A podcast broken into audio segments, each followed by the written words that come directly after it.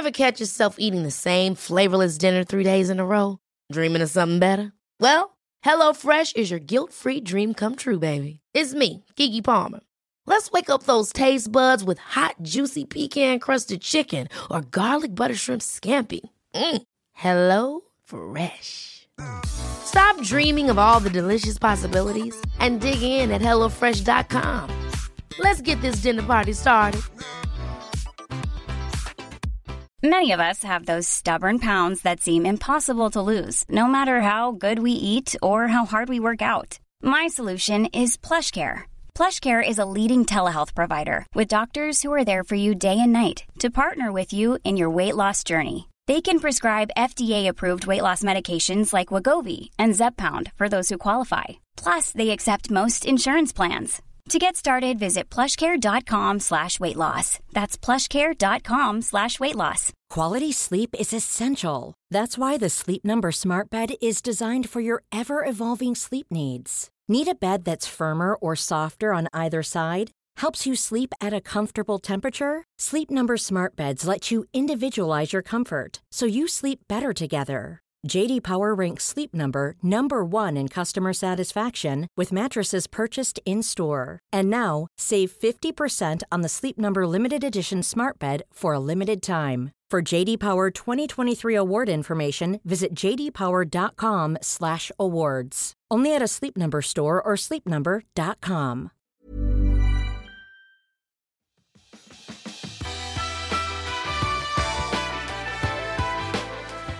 Hej och välkommen till Klimakteriepoddens 20 avsnitt med mig, Åsa Melin. I det här avsnittet så får vi träffa läkaren Caroline Larsén som är specialist i allmänmedicin och hon har lång erfarenhet av primärvården ute på olika vårdcentraler. Vi får veta vad vårdcentralen kan förväntas hjälpa till med när det gäller övergångsbesvär.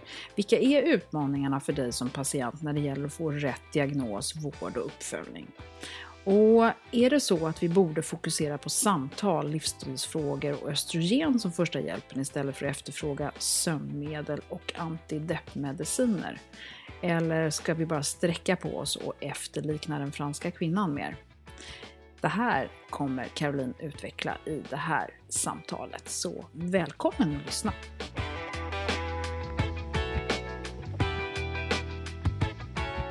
Då sitter jag här med Caroline Larsén. Välkommen till Klimakteriepodden. Tackar. Du är specialist i allmänmedicin. Ja. Vad betyder det? Eh, allmänmedicin, det är en utav faktiskt ungefär 50 olika specialiteter som finns i Sverige.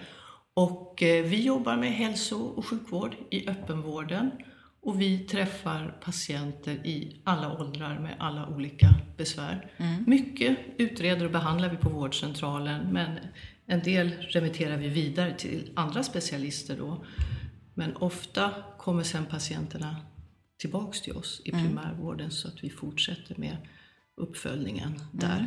I de bästa av världar. I de bästa av världar, ja. Men du har ju en lång erfarenhet av att möta patienter ute i det här som vi kallar för primärvård, det vill säga första linjen. Ja. Och det är det, vi ska prata lite grann om kvinnan idag. Eh, men först så tänkte jag, vad, vad, vad är allmänvården, liksom vårdcentralen, vad gör man där? Alltså på, på, på vårdcentralen så det finns olika namn, det finns husläkarmottagningar och eh, hälsocentraler. Men där jobbar distriktsläkare, distriktssköterskor. Ofta har man knutit till sig sjukgymnast, dietist, kuratorer. Eh, och eh, ja, det är helt enkelt befolkningens bassjuk hälso, sjuk och hälsovård som vi, som vi sköter där. Mm. Jag tror att det är kanske 14-15 miljoner besök per år ungefär på, i, i primärvården. Oj. Jag tror att jag har läst en siffra någonstans. Ja. Oj, ja, ja då förstår Så man ju det, att den det, kan vara lite belastad då, som man läser om. Utspritt över hela Sverige. Ja, ja. Eh, vi ska fokusera lite grann på kvinnan med eh, klimakteriebesvär. Och, och, då tänker jag så här, vad är det för typ av kvinna som söker hos er? Och varför söker hon? Om vi nu fokuserar på kvinnan i medelåldern, 40 till 65 eller så. Ja, och då kan jag säga att i storstadsregionerna kanske det är inte så vanligt att en kvinna som vet om att det här är nog klimakteriebesvär går till vårdcentralen för där finns så mycket gynekologer. Och man går nog hellre direkt till en gynekolog. Men på mindre orter och på vissa vårdcentraler finns det ju eh, doktorer som är, som är särskilt duktiga och tycker om att jobba med gyn och, och då har de ju en liten kundkrets där också. Men vi gör ungefär samma sak då som hos en gynekolog. Kvinnan får berätta om sina besvär.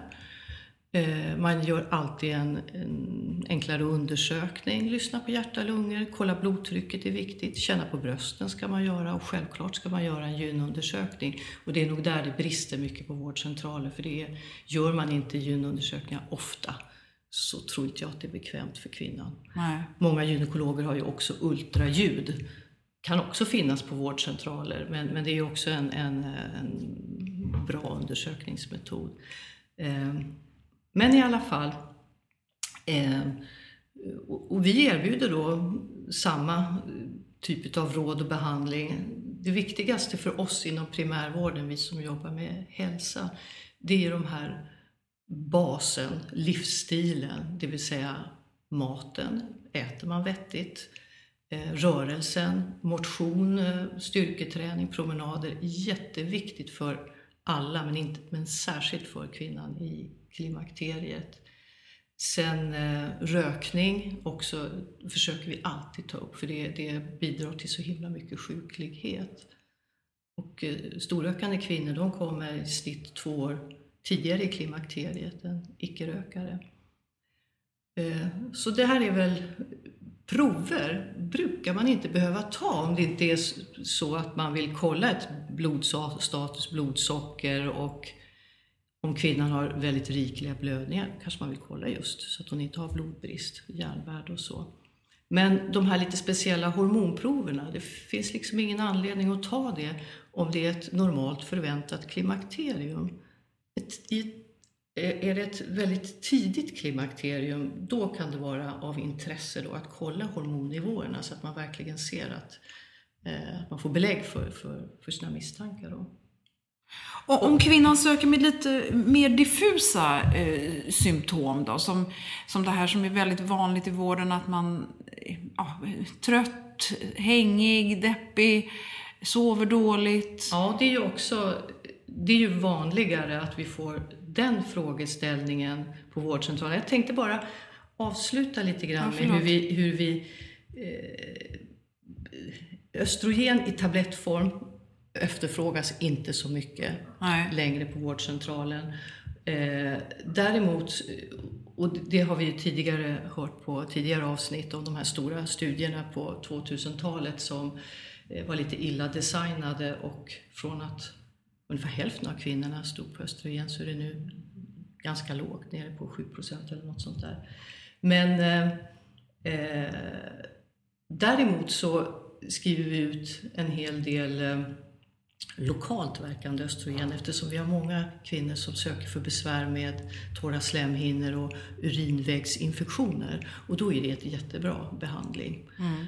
Eh, men eh, östrogen i tablettform, där måste vi på vårdcentralen vara ganska strikta med indikationen och indikationen är bara vallningar. En eh, gynekolog med, lite djupare kunskaper kan säkert också ha eh, lite andra indikationer, inte bara värmevallningarna utan andra eh, besvär i, i klimakteriet. Men vi inom primärvården, vi måste verkligen gå på eh de rekommendationerna som vi får av specialisterna. Vi får inte göra egna utsvävningar. Liksom. Nej. Eh, så, så det är lite grann vad, vad då tablettbehandlingen. Men som du sa, eh, om man inte vet med sig att det är klimakteriet som spökar, tänker jag. Om man liksom kommer dit och så är man i ja. den här... Ja. Och det är ju eh, vanligare att man söker för sömnbesvär till exempel, eller nedstämdhet. Och vad gäller sömnbesvär så uppger ungefär 30 procent av kvinnorna i mogen ålder att de har sömnbesvär. Männen uppger ungefär 20 procent. Och då eh, naturligt när vi blir äldre så förändras sömnmönstret. Vi får mindre djupsömn och mer vakenhetsperioder. Och där kan man också säga att en person som är deprimerad har också det att de ofta vaknar tidigt. Så det här är eh, eh, liksom sömnmönster och det kan vara svårt att acceptera när man fortfarande är mitt i livet, jobbar hårt och mycket att göra. Man vill sova bra helt enkelt. Eh, och då är det ju samma historia igen. Vi, vi eh, patienter får berätta om sina besvär. Eh, vi gör den här enklare undersökningen. Man tar eventuellt prover. Men så är det ju mycket livsstilsråd som, som vi ger. Eh, rökning, rörelse, försöka ha regelbunden dygnsrytm, äta bra. Eh, det efterfrågas ju ibland givetvis eh, sömnmedel och det är ju ingen lösning på problemet. Det kan vara det under en kort period, en till två veckor, för att bryta en ond cirkel. Men det måste vi då följa upp och förklara för patienten att det här är bara korttidsbehandling. Och här kan det ju brista.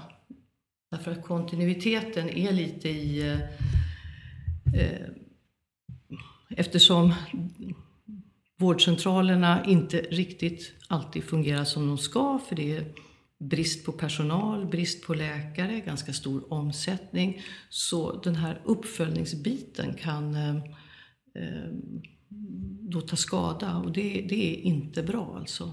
För det är ju en av våra viktiga uppgifter är just att följa befolkningen genom livet och genom sina sjukdomar. Mm. Om man går till det här med depression då. Du, du nämnde mm. att det är ju också väldigt efterfrågat. Eh, ja.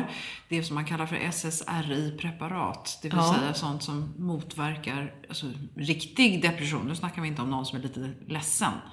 Nej, och, och depression det är, en, det är en stor artikel på vårdcentralen. De flesta depressionerna sköts i primärvården också. Och där såg jag också siffror att ungefär 45 procent av alla kvinnor blir någon gång under livet deprimerade. Det kan vara då en, bara givetvis en mild depression. Och för männen är siffran ungefär 27 procent. Eh, och vet man när den här depressionen oftast inträffar? Eller är det då bara en siffra tagen över hela livet? Ofta så har det ju varit lite senare i livet, men jag tror till och med kanske en 10-20 procent efter graviditet, förlossning mm. kan kvinnor också drabbas av eh, depression. Det brukar fångas upp ganska bra på, i, på barnavårdscentralerna för där är sköterskorna utbildade att fråga efter olika markörer kring depression. Så att det, det finns ett bra, och barnavårdscentralerna de ligger ju också under vårdcentralerna. Så det är också vårt uppdrag i, i primärvården. Mm. Så där hittar vi en del kvinnor med, med nedstämdhet och depression. Men det är en stor, det är en stor och viktig eh, eh, sak på vårdcentralen. Och där är det ju också givetvis jätteviktigt att ha kontinuitet, att man eh, träffar sin patient, undersöker. Det kan ju finnas andra sjukdomar som ger nedstämdhet som eh, eh till exempel blodbrist, eh, olika cancersjukdomar som kanske inte ens är upptäckta ännu, eh, problem med sköldkörteln, Eh, borrelia, D-vitaminbrist. Så vid, när man har lite mera kliniska tecken på depression, då brukar vi ha mallar som vi frågar efter eh, för att ringa in eh, diagnosen lite bättre. Och, eh, och där har vi också lite vidare provtagning just för att utesluta andra behandlingsbara orsaker. Ehm. Men för jag tänker så här att om, om, vi, om det nu är en kvinna som faktiskt är i övergångsåldern vare sig man har, liksom, är i tidig eller i den naturliga fasen, så hör man ju ofta att de valsar runt i vården, att de upplever att de inte alltid eh, får den hjälp de behöver. Och egentligen så vill de inte tänka klimakterie, utan de tänker andra saker. Ja. Är, det, liksom, är det här ett problem att fånga upp? Ja, och det, och det kan man ju säga, det är ju från, från båda sidor för att eh, det är ju inte alltid heller som, som eh, doktorn tänker helt rätt utan man, man kanske är, man är van vid det vanligaste. Och jag kan tänka mig, när nu kvinnorna äter i mycket mindre grad östrogen så är det säkert många kvinnor som hade de fått östrogen tidigare i sitt klimakterium så kanske de inte hade utvecklat de här besvären eh, lite senare.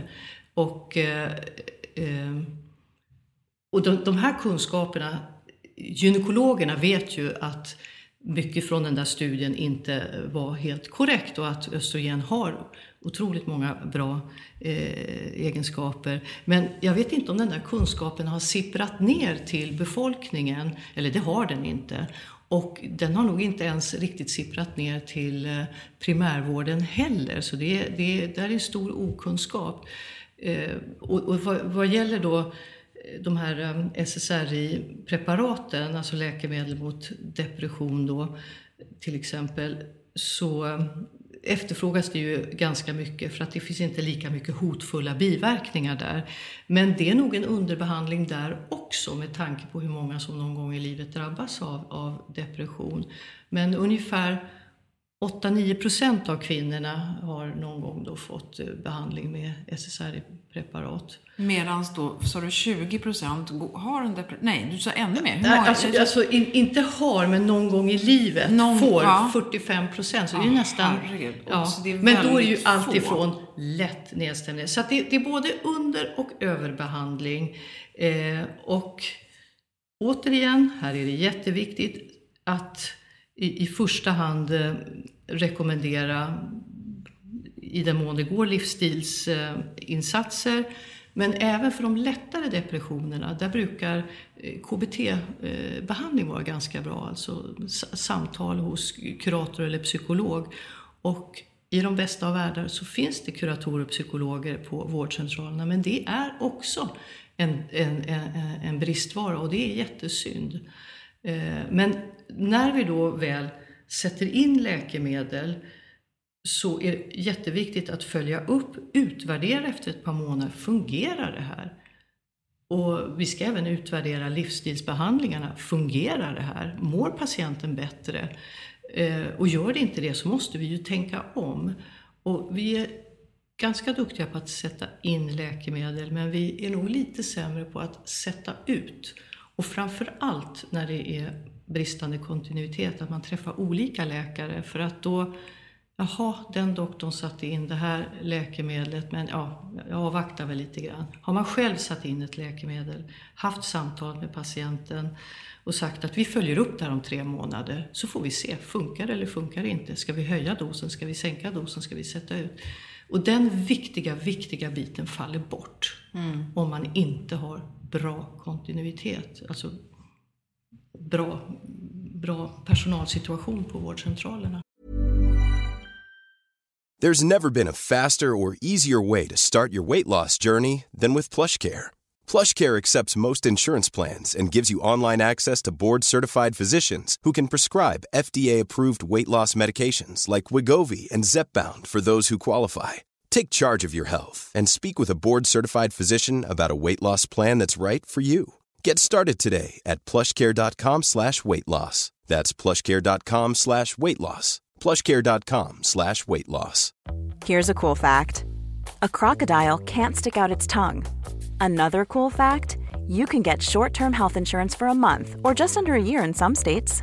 United Healthcare short term insurance plans are designed for people who are between jobs, coming off their parents' plan, or turning a side hustle into a full time gig Underwritten by Golden Rule Insurance Company, they offer flexible, budget friendly coverage with access to a nationwide network of doctors and hospitals. Get more cool facts about United Healthcare short term plans at uh1.com. Wow! Nice! Yeah! What you're hearing are the sounds of people everywhere putting on Bombas socks, underwear, and t shirts made from absurdly soft materials that feel like plush clouds. Yeah, that plush. And the best part, for every item you purchase, Bombas donates another to someone facing homelessness.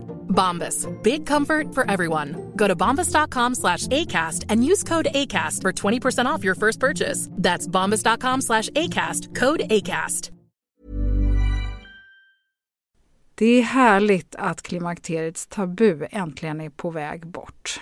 Vill man försöka klara sig utan hormonbehandling så finns nu många nya kosttillskott som lovar bland annat hormonell balans och som ska stötta brister. Jag vill lyfta min räddare i nöden, Femarel. Det har inte bara varit min utan många andra kvinnors räddning i över 20 år. Och med lång tid på marknaden, med nöjda användare, dessutom med 20 forskningsstudier så vågar jag säga att det kan vara en god idé att prova Femarel. Femarel finns på apoteken och i hälsokostbutiker. Tack Femarel som varit min samarbetspartner i många år. Jag tänker så här att patienten själv, då vill man ju hitta snabba lösningar och man kanske också är väldigt snabb på att dra slutsatser. Och, och, då blir det ju ett problem med hela den här, eh, också kanske kontinuiteten. Du säger att man testar någonting kanske i tre månader, så ska man komma tillbaka, så efter en månad så, äh, det där funkar inte, och så går man tillbaka och hittar på sina egna grejer. Och då är det ju lätt att man kanske börjar läsa bloggar och alla möjliga saker, så får man massa annan information. Och då hamnar man ju lätt i det här att, jo, jo, men ät det här och ät det där och ta det där och ta det där. Eh, lite mer alternativmedicinskt och kosttillskott och så vidare. Hur, ska man hålla på och mixtra med sånt själv? Eh, Eh, ja, det, det, är ju, det här är ju en jättestor och lite känslig eh, eh, artikel. Och eh, ja, det är jättemånga som har svårt att acceptera att, att vi blir lite äldre och lite tröttare och, och eh, att det är livets naturliga gång. Utan man, man vill vara högpresterande och fit. Och det är väl i och för sig en, en god ansats. Men eh, vi på, i primärvården, vi jobbar ju med skattemedel och så jobbar vi också, vi måste jobba eh, med fakta och vetenskaplig evidens. Vi kan inte sitta och tycka saker utan eh, vi, måste, vi måste se att här finns stora studier som, som jag kan lugnt eh, stödja mig på.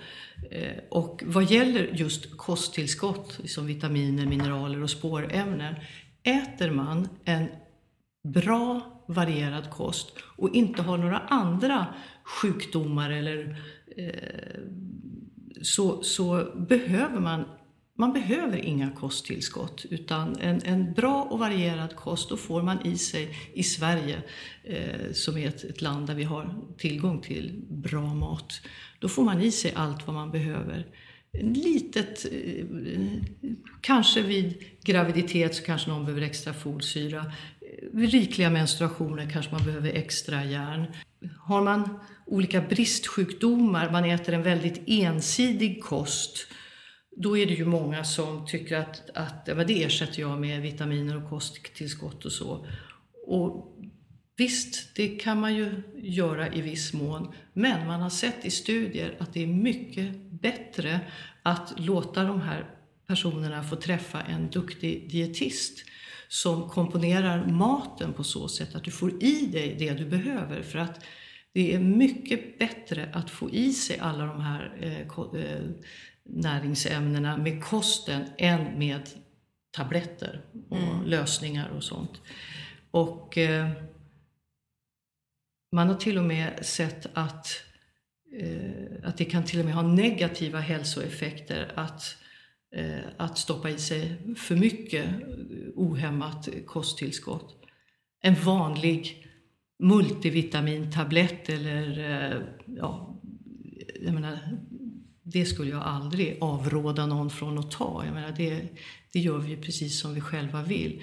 Men att jag träffar ju många patienter som kanske inte har så god ekonomi och så läser de eh, någonstans att de ska ä- köpa det här och det här och det här och äta det och det och det och de kan ju vara ganska förtvivlade för de känner ju att jag måste nog ha det där men jag har inte riktigt råd med det. Och då kan jag berätta för dem att om de äter en bra och varierad kost så behöver de inte köpa de här olika kosttillskotten. Nej, för det är väl också så att de belastar systemet på olika sätt om man tar, alltså kosttillskott kan vara negativt, ha annan negativ påverkan. Ja. Eh, och då, då, finns det ju, kan bara lite kort då, om till exempel vitaminer, där finns det ju både vattenlösliga som B och C, fast inte B12. Och de vattenlösliga, okej, okay, överdoserar vi dem? Vi kissar ut dem, så att det stör inte systemet sådär jättemycket. Eh, de fettlösliga, det är de som kallas för eh, A, D, E och K. De däremot måste man vara lite mer försiktig kring därför att de har oftast ett ganska smalt terapeutiskt fönster som vi brukar säga. Så att det, det finns en god nivå utav de här vitaminerna. För lite är inte bra och för mycket är inte heller bra. Det, det, det, eh, det kan också ge eh, dåliga konsekvenser. Eh, så att man ska liksom inte mixtra med det hur som helst själv. En liten, just det här med D-vitamin, det, det får vi ju via eh, solljuset. Och där finns det ju en hel del kvinnor idag i Sverige som går ganska täckta och aldrig går ut. Ja, de behöver ju självklart tillskott av D-vitamin. Men vi, vi andra som kan liksom sticka ut en stund mitt på dagen och visa lite hud, inga problem. Då löser det sig. Ja. Um, om vi kommer tillbaka till det här med, med den här kvinnan som, som valsar runt och inte upplever att hon riktigt får hjälp och ändå liksom mår dåligt någonstans om man nu ändå inte är kliniskt deprimerad och man kanske har lite diffusa klimakteriebesvär men inte så uppenbart. Vad är din rekommendation till, till den kvinnan? Är det, räcker det med en röd stuga? Alltså ibland, i, i, ibland har jag ju sagt att vi skulle bredvid vårdcentralen ha en röd stuga med en trevlig sjukgymnast som tar ut, eh, oftast är det ju kvinnor, på raska promenader och sen kommer de tillbaks, sätter sig ner, pratar, har lite samvaro, tar en kopp kaffe. Jag tror att man bryter ensamhet, man får in rörelse, man får avlastande samtal. Jag tror att det skulle kunna avlasta vårdcentralerna men det här har vi då inte evidens på. men det tror jag på. Ja, och, och sen så tänker jag också att det här med klimakteriet, det är ju trots allt ingen sjukdom utan det är en fas i livet. Precis. Och, och, berätta, hur, hur, hur, förklarar man det för den som sitter där mitt emot? Jo, men alltså, man ska inte undervärdera att ge kunskap, för att får man Många kanske drivs av en oro, de är rädda. Oj, vad är det här? Jag mår inget bra. Eh, är det någon allvarlig sjukdom jag har drabbats av? Och om man då kan berätta att, att eh, just nu är du i klimakteriet och, och, då har man de här och de här symptomen och eh, för det mesta så är allt över efter fem år, vilket kanske är en klen tröst. Men det är, och en del kvinnor kan ju tycka att det är ganska skönt att få höra att det, att det är så det är. Eh, men eh, somliga vill ju Nej men för jag tänker att då vill man kanske ändå ha hjälp och det, då, då, finns det ingen hjälp att få. Man kanske inte vill ha några eller kan ta några östrogener och, och man får inget sömnmedel. och Man får, får inget antidepressivt och doktorn bara skickar hem en och så kommer man tillbaka igen. Ja eh, och och, om man då inte, inte mår bra och inte har, jag menar, vi inom vården, vi träffar ju patienten 20 minuter här och var och där. För övrigt är man ju själv med sitt liv. Och eh, om man inte då har en, en, en, eh, social samvaro som kan liksom lyfta en lite grann, då borde ju vi kunna erbjuda eh, kanske samtal hos en kurator och en psykolog så att eh, ja, man får lite stöd och gå vidare. Men där är det ju också stora brister för att det finns inte i, i tillräcklig mängd. Alltså behovet är enormt men... men eh, och det är framförallt kvinnor? Ja, det är män också, men det är övervikt på kvinnor. Nu låter det som om det bara är kvinnor på vårdcentralen, så är ju inte alls fallet. Men, men kvinnorna kanske också är lite duktigare på att eh, söka för sina besvär. Männen kanske sitter mera hemma i, i skymundan eller och och tar inte den här möjligheten. Mm. Nej, jag kom också plötsligt att tänka på vi måste ju jobba med hälsovård och där är ju livsstil väldigt viktigt. Och vi försöker också alltid när vi träffar patienter som är rökare att motivera dem till att sluta röka för det är ju en jättestor eh, negativ hälsofaktor. Någonting annat som eh, vi också tar upp men kanske inte riktigt samma omfattning, det är ju alkohol. Och där, det finns nog ett ganska stort dolt eh, riskbruk eller missbruk av alkohol som eh, också ger ökade besvär kring klimakteriet och med nedstämdhet, sömnproblem och, eh, och där får man kanske vara lite försiktigare och inte kasta sig på patienten det första man gör när de kommer och söker för att de känner sig lite trötta. Utan man, där måste man ju etablera en relation först. Och återigen, har man ingen bra kontinuitet så kanske inte det blir så, så bra. Men det är också faktiskt en viktig folkhälsofråga. Och där kan jag tänka mig att det finns kanske en hel del kvin ensamma kvinnor i, i klimakteriell ålder som kanske går lite, dricker lite väl mycket. Mm. Ja, det blir, det blir ett sätt kanske att... Du kommer hem från jobbet, tar ett par glas vin, det är lite småtrist och så lättare att slappna ja. av och så tycker man att man somnar bättre. Men det blir bara en ond spiral av alltihopa. Ja.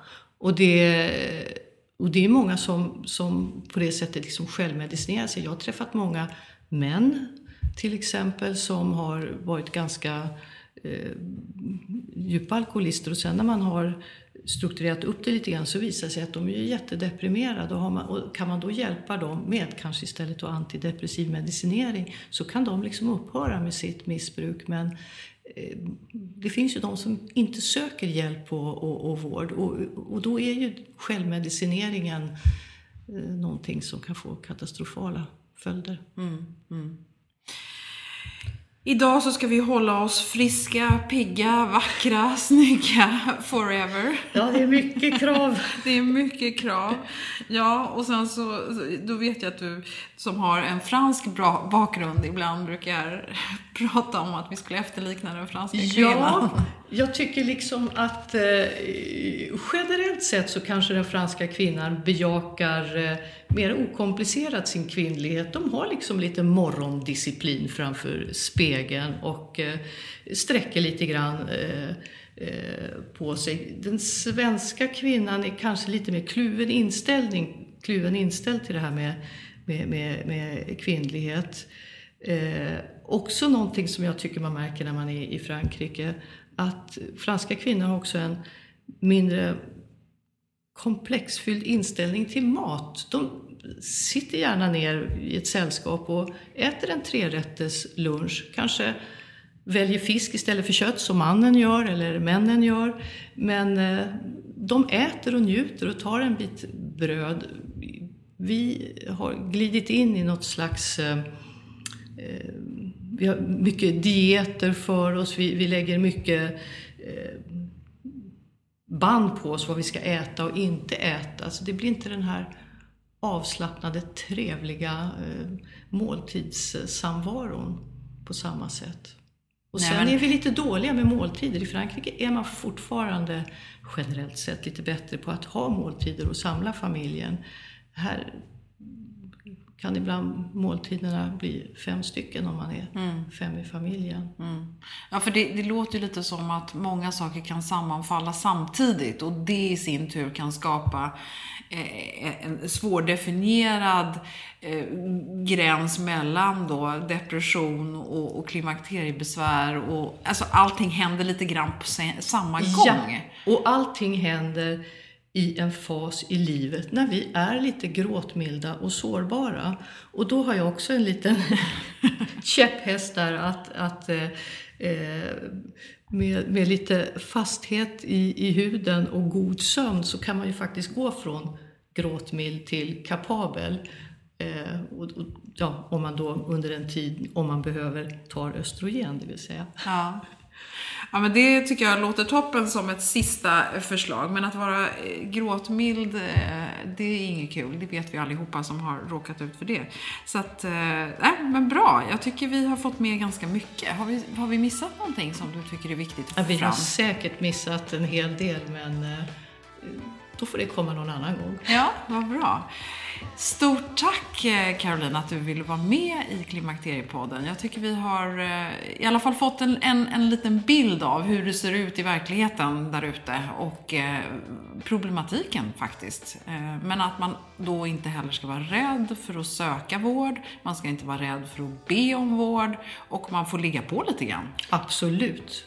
Och man får ta med sig en stark vän eller anhörig om man känner att man inte riktigt klarar att, att ställa krav. Ja, Nej, vad bra. Tusen tack! Tack!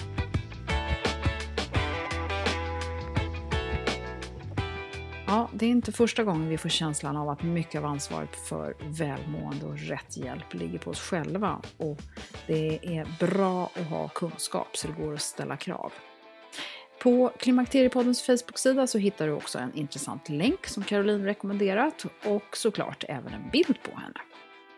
Jag är så glad för all positiv feedback podden får, så tusen tack för det. Dela och sprid med era vänner så kan podden fortsätta leva och få hög kvalitet på de medverkande. Jag får ofta frågor från er lyssnare och det tycker jag är jättekul. Och jag tar med mig de här till kommande gäster, så ni får ha lite tålamod för de flesta kommer få svar. Eh, även om jag har snappat upp en hel del under den här klimakteriepoddsresan så vore det fel av mig att ge mig in och svara. Även om jag många gånger har en känsla av att jag skulle kanske kunna göra det.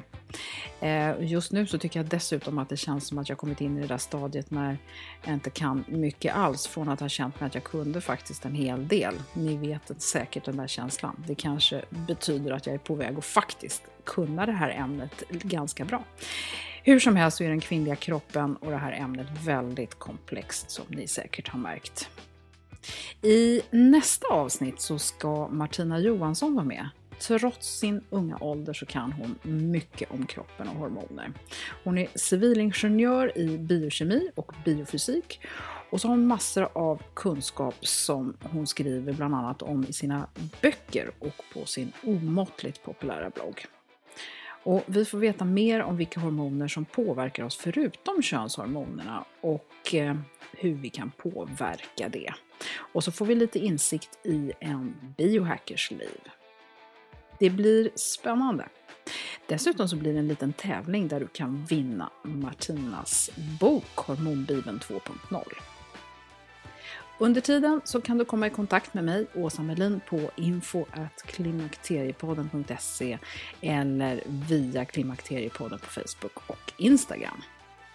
Stort tack för att du har lyssnat idag och eh, hej då och hoppas du är tillbaka snart igen.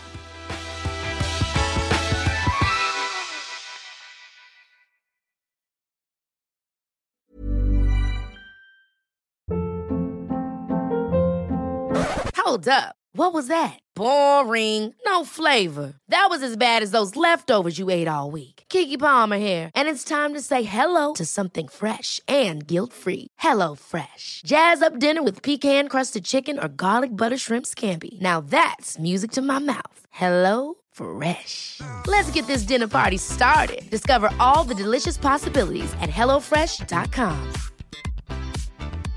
Hey, it's Paige DeSorbo from Giggly Squad. High quality fashion without the price tag. Say hello to Quince.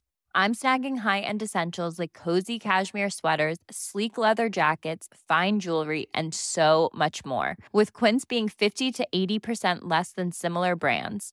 And they partner with factories that prioritize safe, ethical, and responsible manufacturing. I love that. Luxury quality within reach. Go to quince.com slash style to get free shipping and 365 day returns on your next order. Quince.com slash style. Imagine the softest sheets you've ever felt. Now imagine them getting even softer over time. That's what you'll feel with Bowl and Branch's organic cotton sheets. In a recent customer survey, 96% replied that Bowl and Branch sheets get softer with every wash. Start getting your best night's sleep in these sheets that get softer and softer for years to come. Try their sheets with a 30-night guarantee. Plus, get 15% off your first order at bowlandbranch.com. Code BUTTERY. Exclusions apply. See site for details.